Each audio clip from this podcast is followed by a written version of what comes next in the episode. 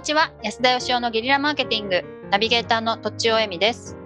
今年は五感を大切にしていこうと思います。金子由美です。安田義雄です。五感というとえーっと視フィ覚、ジカル、うん聴覚あ視覚もか、触覚、味覚、嗅覚うんおの五つです。五つしかないの人間って。いや、うん第六感があると確いかうに噂は聞きますが、はいこ。れなんか超能力的なやつでしょ。うんそうですそうです。他はないんですね。大体顔に集中してるんですね。そしたらえ、ああ確かに目もそうです、ね。耳もね触覚以外全部顔じゃん。本当だ。そうです。ね確かにあるんじゃないの？ほんと足の裏角とか。触覚じゃなくて足の裏角。だって象は足の裏にねあの音感があるって言うじゃないで すええー、ー知らか。ない足のです裏で足の裏で音聞いてんすよ。 えうーえん耳あんなにでかい耳何のために使ってるんですか。飛ぶぐらいしかないじゃないですか。そした ら。確かに飛ばないと、ね。うん。うーうーん。んそうなんだ。ということでですね。はい。なんか今日はすごい質問があるってこすと。ごいんだ、うん、すごい質問はいです。すごい、いろんな意味ですごいんですけど、いいですか。はいはい。あ、お二人にですね。えー、質問ですが。誰にも言ってないマル秘テクニックを教えてください。何についてとかないのどんなことでもいいんですけど。 まあ、なんか聞いていただいてる方、たくさんいらっしゃるので。その人たちに向けて。えっ、と、ぜひ、マル秘テクニックを教えていただけたらと思いますが。あ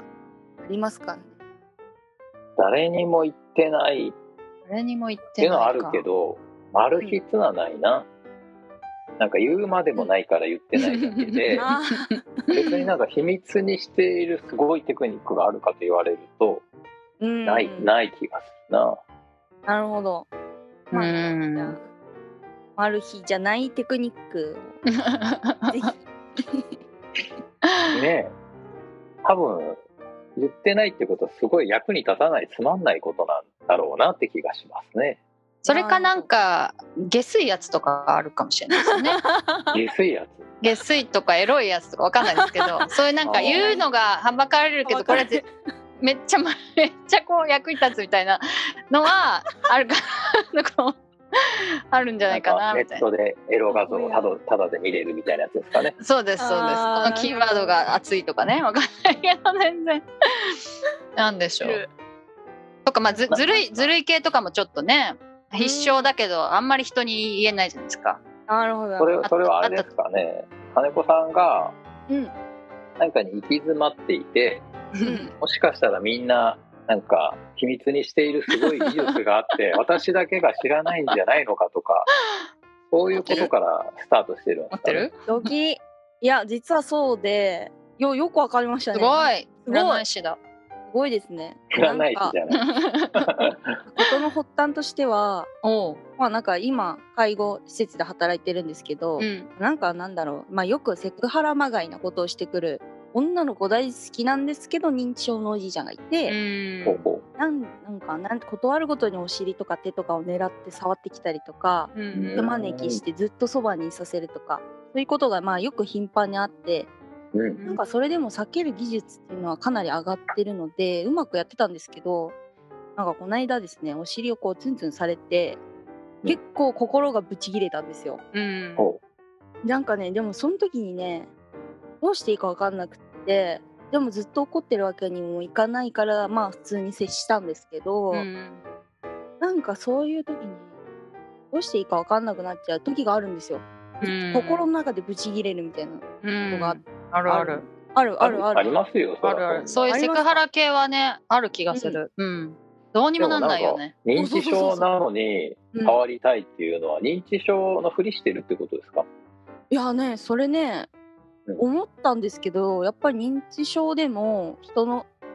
なんかその本能み欲たいなみたいのは、うんそうそうそうあるので全然ありそうだけでども認知症ってことは認知できないってことじゃないですかあのだからねそそのうレベル女があ性るみをたい触っているということを自覚してないつまりこうなんか犬を撫でてるつもりって触っちゃうっていうことではなく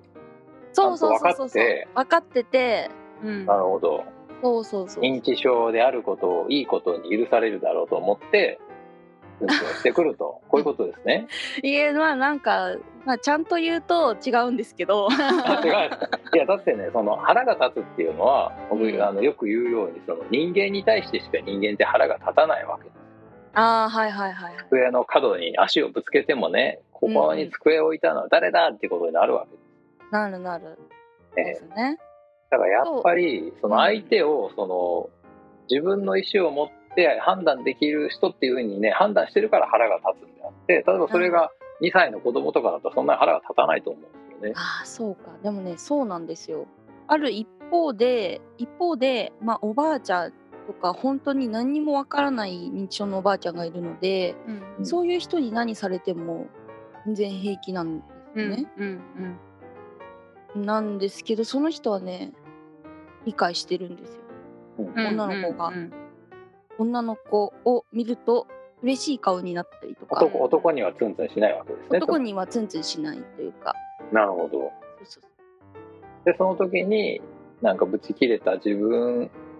に落ち込んでこうそいう時うそうそうにそうなんとか自分の心を鎮めるマル秘テクニックがあるんじゃないかと思ったわけで すかあそうそうそうです長くなりましたがもなるほど。う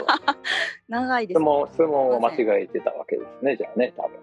そうですねえすいま せん誰誰にも言ってないとかもはや必要ないんじゃないですかえなんかほら別に言っててもいいんじゃないですかみんなみんななんだろうこう仏の顔してそういう時に接していったりするのうで、ん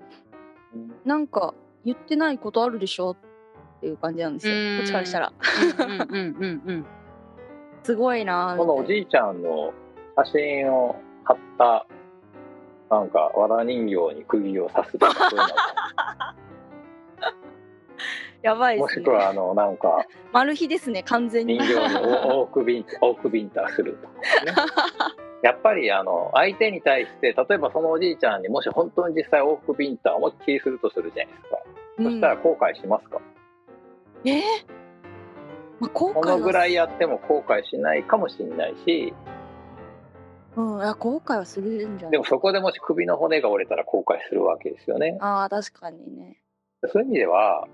ここまでやる必要なかったなっていうぐらいやっちゃうと逆に怒りがこう後悔に変わるじゃないで すかヒュルヒュルヒュルってこう冷めていくじゃないですかなるほど、だからその例えばねうんお千代さんにちょっと愚痴を言って聞いてもらうぐらいだとうん、逆にこのフラストレーションが大きくなるわけ、うんうんうんここはやっぱりわら人形ですわら人形か夜中の2時にそのおじいちゃんの写真とちゃんと名前も書いてそのおじいちゃんの髪の毛も中に入れや べえ死んでし牛まう牛蜜時 にあちゃんとねあのわら人形セットっていうのがアマゾンで売ってますから 全部ご存知でマル秘だったマル秘だったなこれで夜中の2時にですねカンカンと死ねって大きい声で死ねって言いながらやるんですでもやばいいいかもなんか怒っちゃいけないみたいな気持ちとか、何もできないみたいなのが余計苦しくさせてるみたいなねそこで怒ってしまえってことですよ呪ってしまえってこ戻とっでてすしよ、まえっね、てことか、まそうですそようそうそうだよ、あ、ね、 確かに相手に何も被害がないままでこっちの呪いだけかけちゃえばいいってことですよねうんバレないしバレないしねそしたらまあそのおじいちゃん見た瞬間にねすごい嬉しい気持ちになりますよ。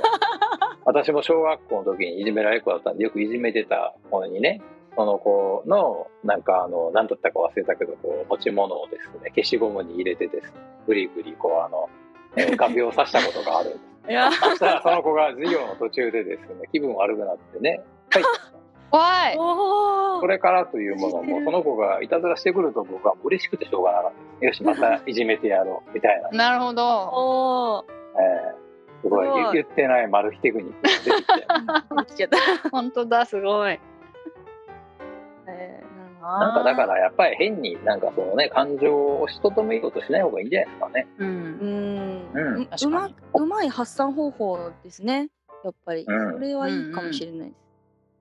呪いをなんかやっぱそれをこうなんか生き物とかね子供とかにぶつけるとまずいわけですから。うだんかうんらわら人形っていうのはこれはねよくできてるんです。すごいですだね誰も傷つかないですから。昔の人の知恵というかそうですよ。す。そうだ。すごいね、ちょっとアマゾンで検索してみて。